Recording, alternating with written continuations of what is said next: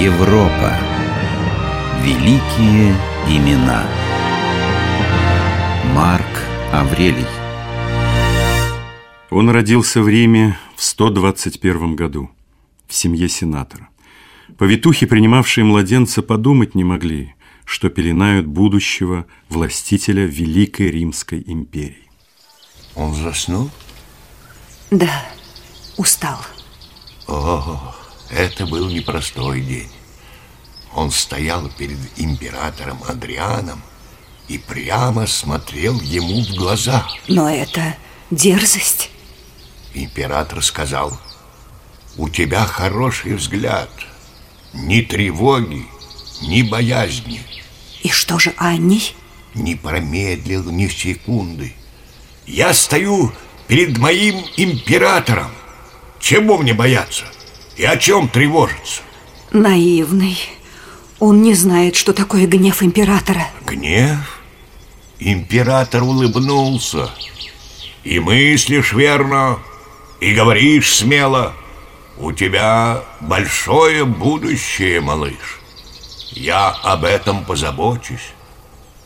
Он пожаловал Аннию титул всадника и приказал именовать его Марк Аврелий Антонин Вер. К добру ли эти нежданные почести? Ему всего шесть лет. Ему уже шесть лет. Юношеские годы Марка Аврелия проходят в императорском дворце. Он учится. Его учителя известные философы Юний Рустик, Фронтон, Аполлоний. Они воспитывают его в духе школы стоиков. И главный закон, которому Марк Аврелий старался следовать всю жизнь – учи не словами, но собственным примером.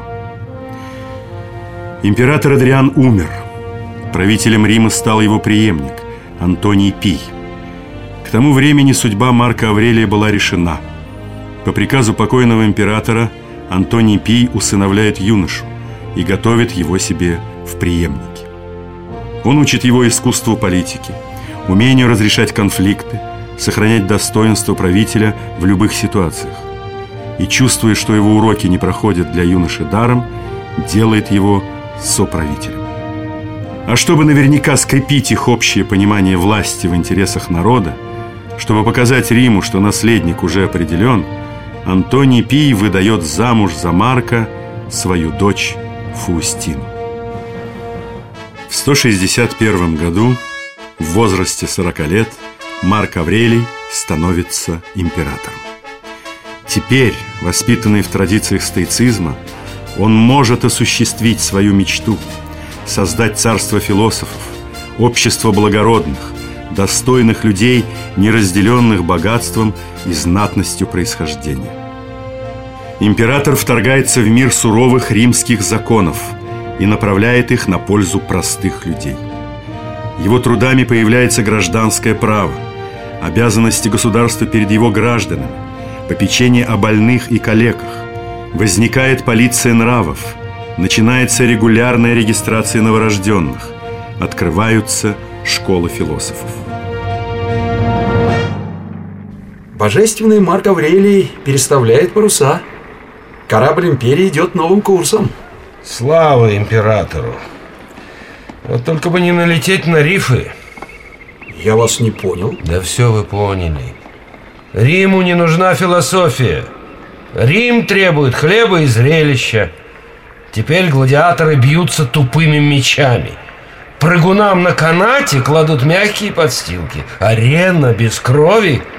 Кому это понравится? Да, меня смущает повышение налогов на состоятельных римлян. Куда они идут? На приюты для сирот. А. На школы для изучения философии. И все же новые паруса наполняет ветер. Слава императору! Но мы же знаем, ветры меняют направление. Да. 166 год. Война, какой империи еще не знали.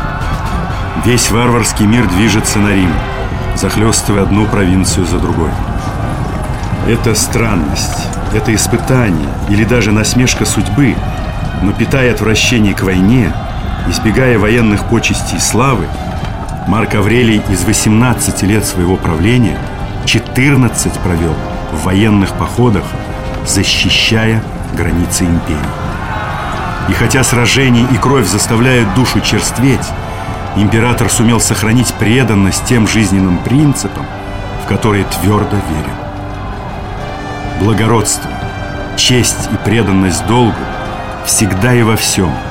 Только эти качества делают человека человеком.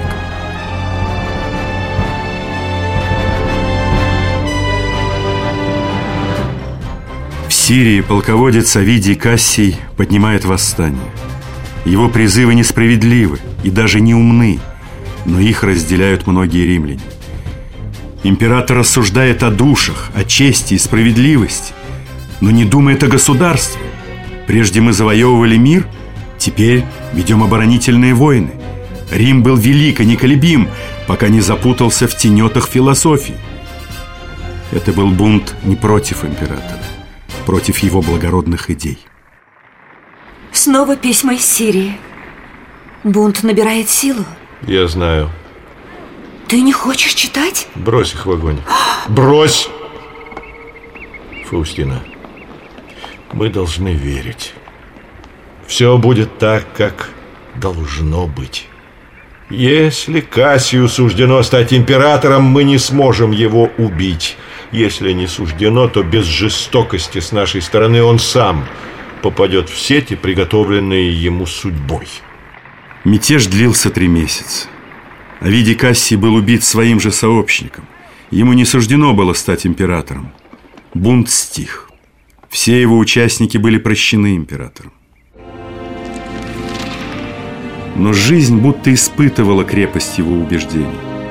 Политик и воин Марк Аврелий не сумел превратить империю в царство философов.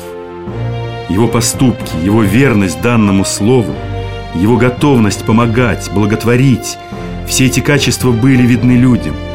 Они выливались в реальные дела.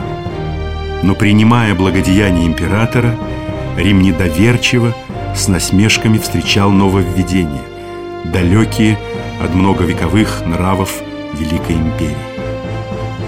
Мир, где всем хорошо, где все умны и милостивы друг другу, просто не укладывался в человеческом сознании. Император-философ был непонятен и даже не странностью своих убеждений, а неколебимой верностью им. Красавица Фаустина, охладевшая к мужу-философу, искала иной любви. Рим кипел сплетнями о ее любовных приключениях. Это не решение Сената. Это нижайшая просьба Сената, мой император.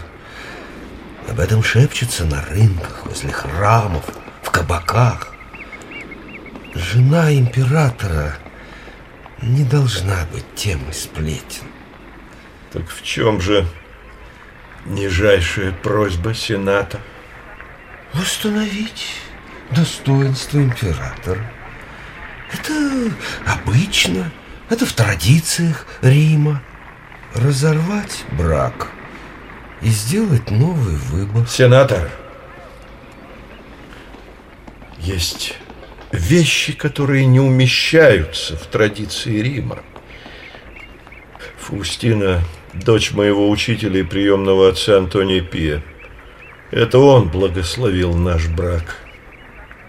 Не считаете ли вы, что его расторжение будет низостью по отношению к этому великому человеку? О, мой император, я понимаю, но э, есть понятие о чести и есть понятие о чести.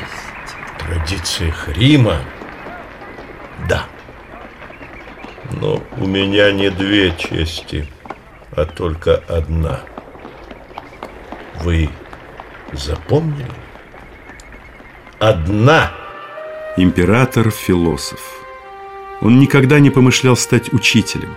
Он всю жизнь учился. Двенадцать книг наедине с собой, по сути дела, дневники.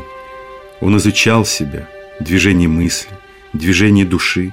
Он записывал то, что казалось ему очередной ступенью к вершине человеческого достоинства. Любить тех, кто ошибается и заблуждается – особое свойство человека. Такая любовь рождается тогда, когда ты понимаешь, что все люди – твои братья, что они погрязли в невежестве и заблуждениях не по своей воле. Не делай того, что осуждает твоя совесть и не говори того, что не согласно с правдой. Счастлив тот, у кого в собственной душе святая святых. Удивительно. Познавая себя, римский император все чаще приходит к истинам, которые полтора века назад проповедовал Иисус Христос. Кажется, Марк Аврелий уже многое понял. Он уже стоял на пороге – Оставалось постучать в дверь, и ему бы открыли. Но он не постучал. В череде императоров Великого Рима есть ряд имен, в чьи годы правления велись гонения на христиан. Поразительно. Самое страшное имя в этом ряду – Марк Аврелий. Почему? Как? Необъяснимо. Если прежде преследование христиан стихийно начиналось в провинциях и продолжалось с молчаливого согласия императоров, то в случае с Марком Аврелием было иначе. В 177 году он издал именной указ, ставящий христиан вне закона, то есть предписал уничтожение христиан. Об ужасах тех гонений свидетельствуют мученические акты леонских и вьенских христиан в Галлии не жалея ни женщин, ни детей. Их жгли на кострах и в печах, распинали, рубили, бросали на растерзание львам, забивали камнями. Не делай того, что осуждает твоя совесть. Так что, совесть императора не осуждала творимых злодеяний? А, выходит, ветер опять сменился. Корабль возвращается в старую гавань. Боюсь, вы правы.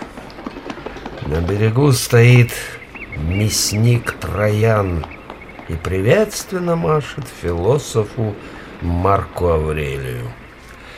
Да, слава императору. Слава императору! История не дала внятного объяснения тому, что случилось. Пытались доказать, что свое страшное решение император принял под давлением жрецов, боявшихся влияния христиан на римлян-язычников. Пытались объяснить, что кое-что в учении Христа шло вразрез с убеждениями самого Марка Аврелия. Но нет, никто никого ни в чем не убедил. И когда уверяют, что тайна истории – это египетские пирамиды или пропавшая Атлантида, слышится в этом – неприкрытое лукавство. Есть только одна тайная история. Человек, неразгаданный, непонятный и порой не подчиненный даже собственным убеждениям. Ранней весной 180 года император Марк Аврелий умер. «Остаюсь наедине с собой», — шепнул он перед смертью.